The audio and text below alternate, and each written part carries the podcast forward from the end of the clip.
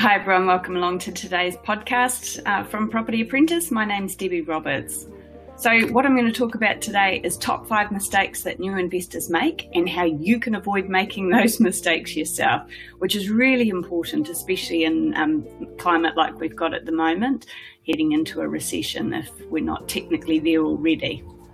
So, a bit of a disclaimer first all the coaches at Property Apprentice are registered financial advisors, but I am not an accountant, I'm not a mortgage advisor or anything like that. So, um, we recommend that you speak to professionals in their field especially ones that specialise in property investing if this is the area that you're wanting to get into. Please remember that nothing from today's presentation should be taken as individual financial advice because obviously I don't know anything about your individual financial positions.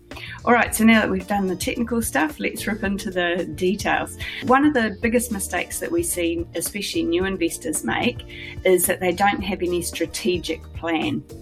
And so it's one of those things, you know, the old saying, if you don't know where you're going, any path will get you to the same place, which will be nowhere, or something along those lines.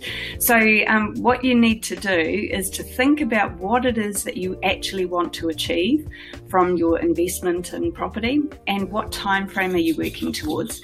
Because obviously, if you've got a six month time frame, then your plan is going to look completely different to someone who's happy to work for another 40 years, for example. So, you also need to understand what sort of properties are right for your particular financial position. And once you understand that, then you can set yourself some purchasing rules or guidelines. Now, if you don't have purchase rules or guidelines or buying rules, different people call them different things. If you don't have those in place, you're going to spend all of your time over analysing things and you won't recognise a good deal for your situation, even if it lands in your lap. So, having a good set of purchase rules uh, will really help you to keep on track with your investing and stop you from you know, paralysis by analysis. So, what sort of properties should you look for, and whereabouts in New Zealand you're most likely to find that? That will be determined by your purchase rules your purchasing guidelines. What you need to do is base your guidelines around your personal financial position and what your long term goals are, what level of risk you feel comfortable with. All of those sort of things need to be taken into account. And once you know what sort of net yield or discount on purchase, so equity in the deal, once you know all of those things, how quickly you need to be able to recycle your deposit so you can move on to the next deal. Once you understand and, and know that, then you'll be able to narrow down your search. Because, for example, if you're looking for 5% net yield as part of your purchase rules, you're not going to find that everywhere in New Zealand. Okay, so it's really important to understand what sort of cash flow you require, and that will help you to determine your purchase rules as well. Like I said, it depends on what you're looking as to where the best place in New Zealand is that you're most likely to find those deals at any given time. And the areas can change as we move through the property cycle as well. So, although you might start in one area, doesn't mean you have to stay there for the rest of forever when you're investing. So, New Zealand's a pretty cool place. We don't have one property cycle that all moves at the same time. We can have one area that's booming really strongly and another area that's actually heading into a buyer's market both at the same time. So, it's quite interesting to invest if you're looking across the country at different stages. What level of risk you feel comfortable with, this is really important. And this is the next bit that I'm going to talk about. When it comes to getting bank finance to purchase properties, it's important that you balance capital growth with cash flow so that you can keep moving forward with your investing until you reach your long term goals. Sometimes that can incorporate different strategies, and there's a number of different strategies that you can use when it comes to investing, but they all carry different levels of risk. So it's important to understand what level of risk you feel comfortable with, how comfortable are you with investing outside of the area that you live in Does it need to be somewhere that's driving distance for you, or are you okay with travelling a little bit further afield to your investment properties? It's vital that once you've got a plan in place, you actually do something with it. So take action because if you are just putting it all on paper, or, or even worse, if you're just keeping this plan in your head and you don't actually put it into action, then you are never going to get results. And 10 years from now, you'll still own the same number of properties that you own today. So don't give up. Once you've got a good plan in place, stick to your plan, buy properties when you can buy properties, and you will eventually reach your long term goals. Sometimes you might reach them sooner than you thought you would, other times it might take you a little bit longer, but just don't give up and you will get there. The only time people fail in property is when they either quit or when they sell a property for a loss for one reason or another, which I'll talk about later as well. So, the second mistake that we see is uh, investors not understanding bank lending rules. So, it is important, as I mentioned before, that you balance both capital gain and cash flow because you will always be limited either by your available equity or how much deposit you've got available and how much you can borrow by provable income. For example, you might have a million dollars worth of available equity, but if you don't earn anything, if you haven't got any provable income, then the banks won't lend you any money because they'll lend to you the lowest that they need to because banks are risk averse, especially in a in a financial climate like we've got at the moment in New Zealand following COVID we're still in the midst of COVID, really, aren't we? We're going to see banks getting a lot tighter with their lending criteria. So, once you understand what your borrowing capacity is, that can help you to work out uh, what your purchase guidelines should be as well. How much deposit are you going to need for the type of property that you want to buy? Because different types of properties require different deposits. Now, the Reserve Bank of New Zealand has lifted the restriction for deposits. At the moment, we are still waiting to hear from the majority of the banks as to how they are actually going to deal with that. So, you know, the little girl waits. We'll keep you posted as soon as we hear more. Once the mortgage advisors have got more information from the banks about how they're going to deal with the lifting of the restriction of the deposit requirement for the Reserve Bank, we will invite them along to a podcast so they can share their knowledge with you.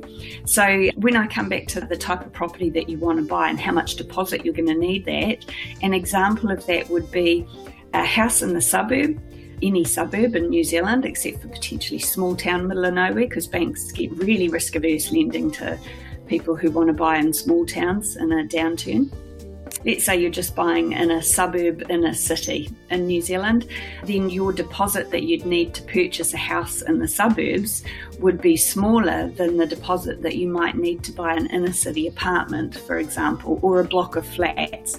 So, different types, different percentage deposits for different types of property.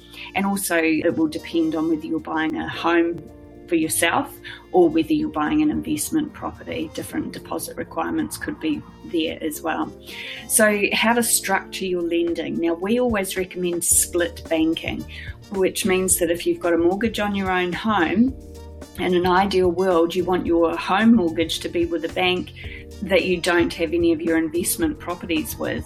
So, have your investment properties mortgaged with different banks because that reduces your risk, uh, especially when bank lending criteria gets tight. If all of your eggs are in one banking basket, the bank has a lot more control over you and your financial position than you necessarily need to give them.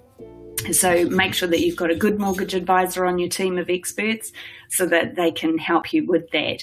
And when I say good mortgage advisor, I mean an independent one. So one that works with all of the different banks. Anyway, balancing your portfolio.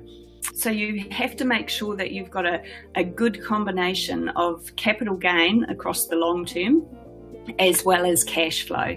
And the reason that you need to balance both sides of that equation is because if you're only buying for capital growth and your cash flow on those properties is not enough to cover the cost of it, you are going to hit the wall with your lending sooner rather than later. And likewise, if you're buying high cash flow properties but in areas that don't tend to get decent capital gain over the long term, then you're going to hit the wall with your lending on the equity side of the equation. So you need to balance um, both capital gain or equity with the cash flow to be able to continue to move forward with your lending. Managing interest rates is really important as well, especially at the moment when we've got record low interest rates and potentially they could get even lower, which is amazing. But at times like this, we see a lot of new investors over leverage themselves and home buyers as well. We see them over leverage themselves on properties that they can't afford if interest rates go up to the long term average, which is about 7% in New Zealand. Make sure you're crunching your numbers on a higher interest rate than we've currently got. Don't mortgage yourself up to the eyeballs on property that you can only just afford at today's interest rates. Otherwise, you could get yourself into a position where you literally have to sell. And if you have to sell when the market's not working in your favour, then that's when people take a loss in property. If you can ride through a downturn without having to sell anything, you won't lose anything in the property market. Even if values drop, you only realise that drop if you sell that property and essentially cash out at that point. So, this brings me to the next point, which is um, number three. The, the third mistake that people make is buying the wrong sort of property for their financial position or paying too much for a property. So, one way to avoid making that mistake is to understand how property values work. You need to compare sales prices of other recent comparable deals in the area that you're looking at and properties that compare to the type of property that you are looking at as well. You know, floor plan, land size, all of those things, the quality of the property in question. So, compare that with other recent sales in the area. When you're buying an investment property, you need need to take as much emotion out of that equation as you possibly can. And this is where having purchase guidelines can really help you. If you've got a set of buying rules, then that helps you to remove the emotion. Because if you fall in love with a property, that is when you tend to pay more for the house than what it might be worth. And this is why we see property values increase so strongly during a booming market when there's lots of buyers in the market. So, especially with home buyers, home buyers fall in love with houses and they pay whatever it takes, especially if it's at an auction. So, remove as much emotion from the equation as you can when you're negotiating on property, and that can help you to not pay too much if you haven't done enough homework, uh, that is where you can end up paying more for a property than you should have.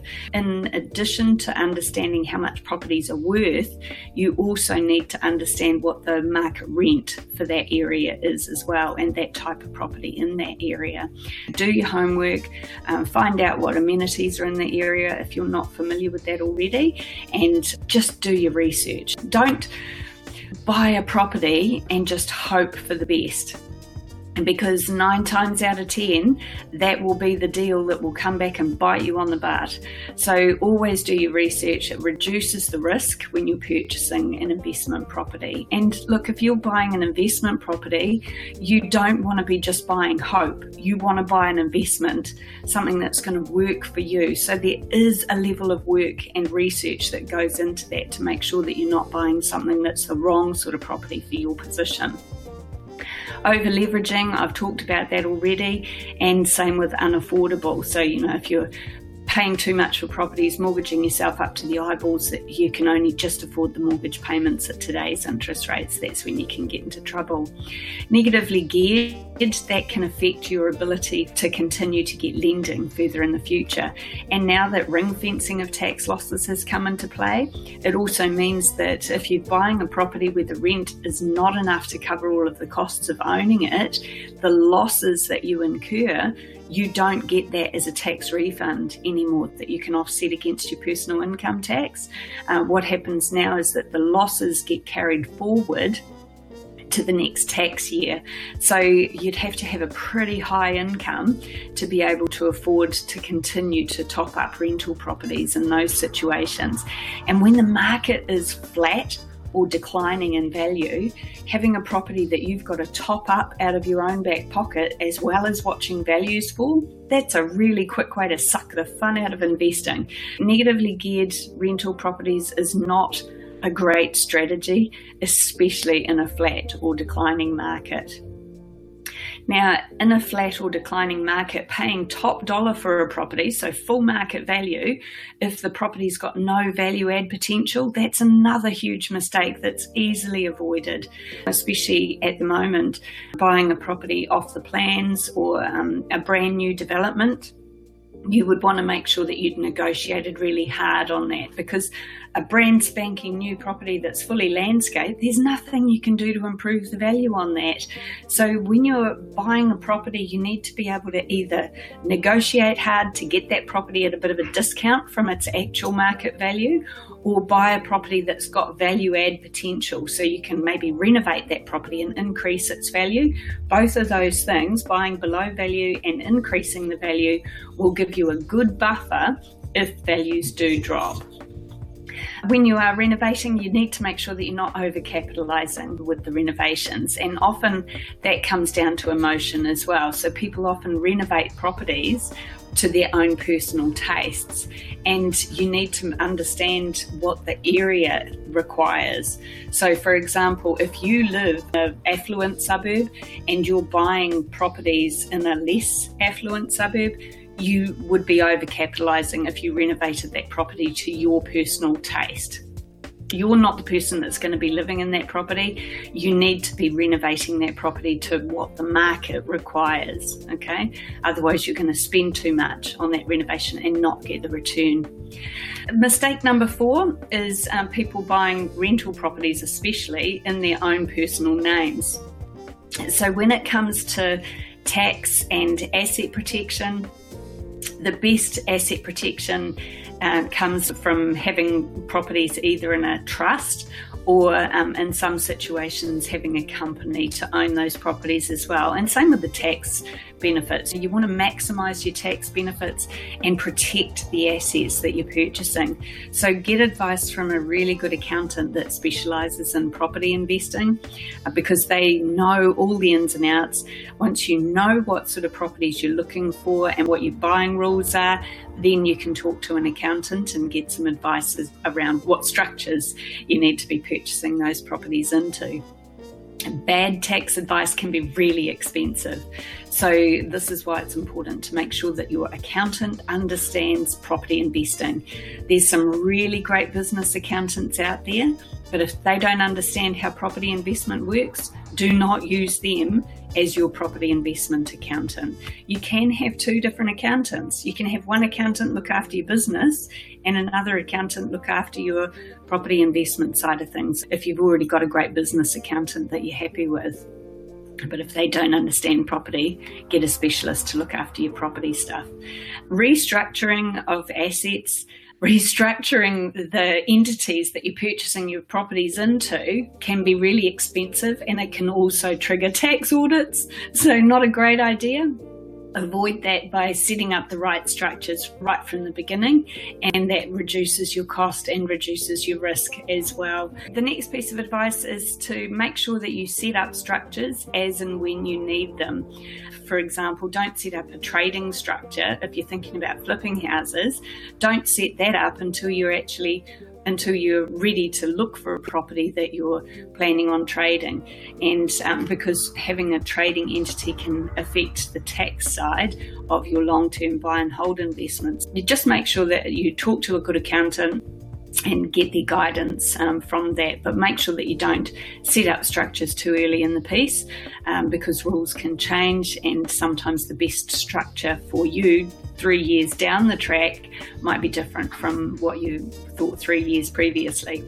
So, understanding the tax consequences, like I mentioned, um, if you're thinking about doing flipping or something like that, it's important to understand how that will affect the rest of your normal buy and hold portfolio because trading triggers GST. So and it taints your long term buy and hold portfolio, which means you'd have to own those for at least 10 years before you sold them without paying capital gains tax.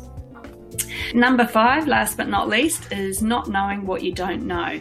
And at the moment, I think one of the biggest mistakes that especially new investors are making is that they're trying to time the market. So we are hearing a lot of people at the moment, a lot of questions coming from people asking us, when do you think is the best time to buy a property? Should we buy something now or should we wait for six months when potentially people run out of their six month mortgage holiday? So property values might fall. Our advice is if you know what sort of property you're looking for, buy property when you can buy property. So, what I mean by buy property when you can buy property is that you don't know what's going to happen with the market. Nobody's got a magic crystal ball. So, if a property makes sense today, buy it today. Uh, don't wait for the market to bottom out because if you're trying to time the market, you will get it wrong. The only time that you know that you're at the bottom of the market is when the market starts picking back up again. Now, at the moment, when there's so much uncertainty going on in the property market, that means there's less buyers in the market, there's less competition. If you know what you're looking for and you're actively looking for that deal, you will have less competition when it comes to negotiating that deal. So, your ability to buy a property below value when you've got less competition from other buyers is much greater. You could actually negotiate potentially a bigger discount today than you might be able to in six months' time when everyone else thinks, oh, maybe the property market's hit the bottom, and everyone else jumps into the property market and starts trying to compete with you to purchase the same property. Let's say, for example, if you negotiate a 10% discount today, if the market does fall by 10%, then you'll be competing with other people and you might end up paying the same price that you could have negotiated today. And then on the flip side, what if the market doesn't fall by 10%? Because there's no guarantees it will. Uh, I can tell you what we're seeing at the moment. We're seeing increased demand from people who are wanting to learn about investing and also home buyers. We're getting a huge amount of contact from home buyers who want help as well. Now, Property Apprentice doesn't sell houses, so I've got no vested interest here in trying to talk up the market. This is just common sense. Buy when there's less competition and you can negotiate a bigger discount. If you wait until everyone else gets into the market, you're going to be competing with everyone else. So it makes your ability to negotiate a really good deal lower. With all of this increased interest in the property market, clearly there's a large number of people who still think that it's a really good time to buy. And uh, with the Reserve Bank deposit requirements uh, being lifted, then that has introduced a lot more potential buyers into the market as well. So don't wait until they all decide that now's the best time to get stuck in. Take advantage of this window of opportunity that we've got where there is a bit less competition because you, there's no guarantees that values will fall from here. Okay, so that is the end of today's podcast. I hope that helped. And uh, if you've got any questions, if you want some more information from us, feel free to go along to our website, which is propertyapprentice.co.nz. You can email us at info at propertyapprentice.co.nz. We've got a whole bunch of free resources on our website, like ebooks and recordings of a webinar that I did towards the end of last year for first home buyers. And we've also got this podcast. So please subscribe to the podcast so you don't miss any of our episodes. And we'll look forward to seeing you at some stage in the near future if we don't already have you as a client. Thanks a lot.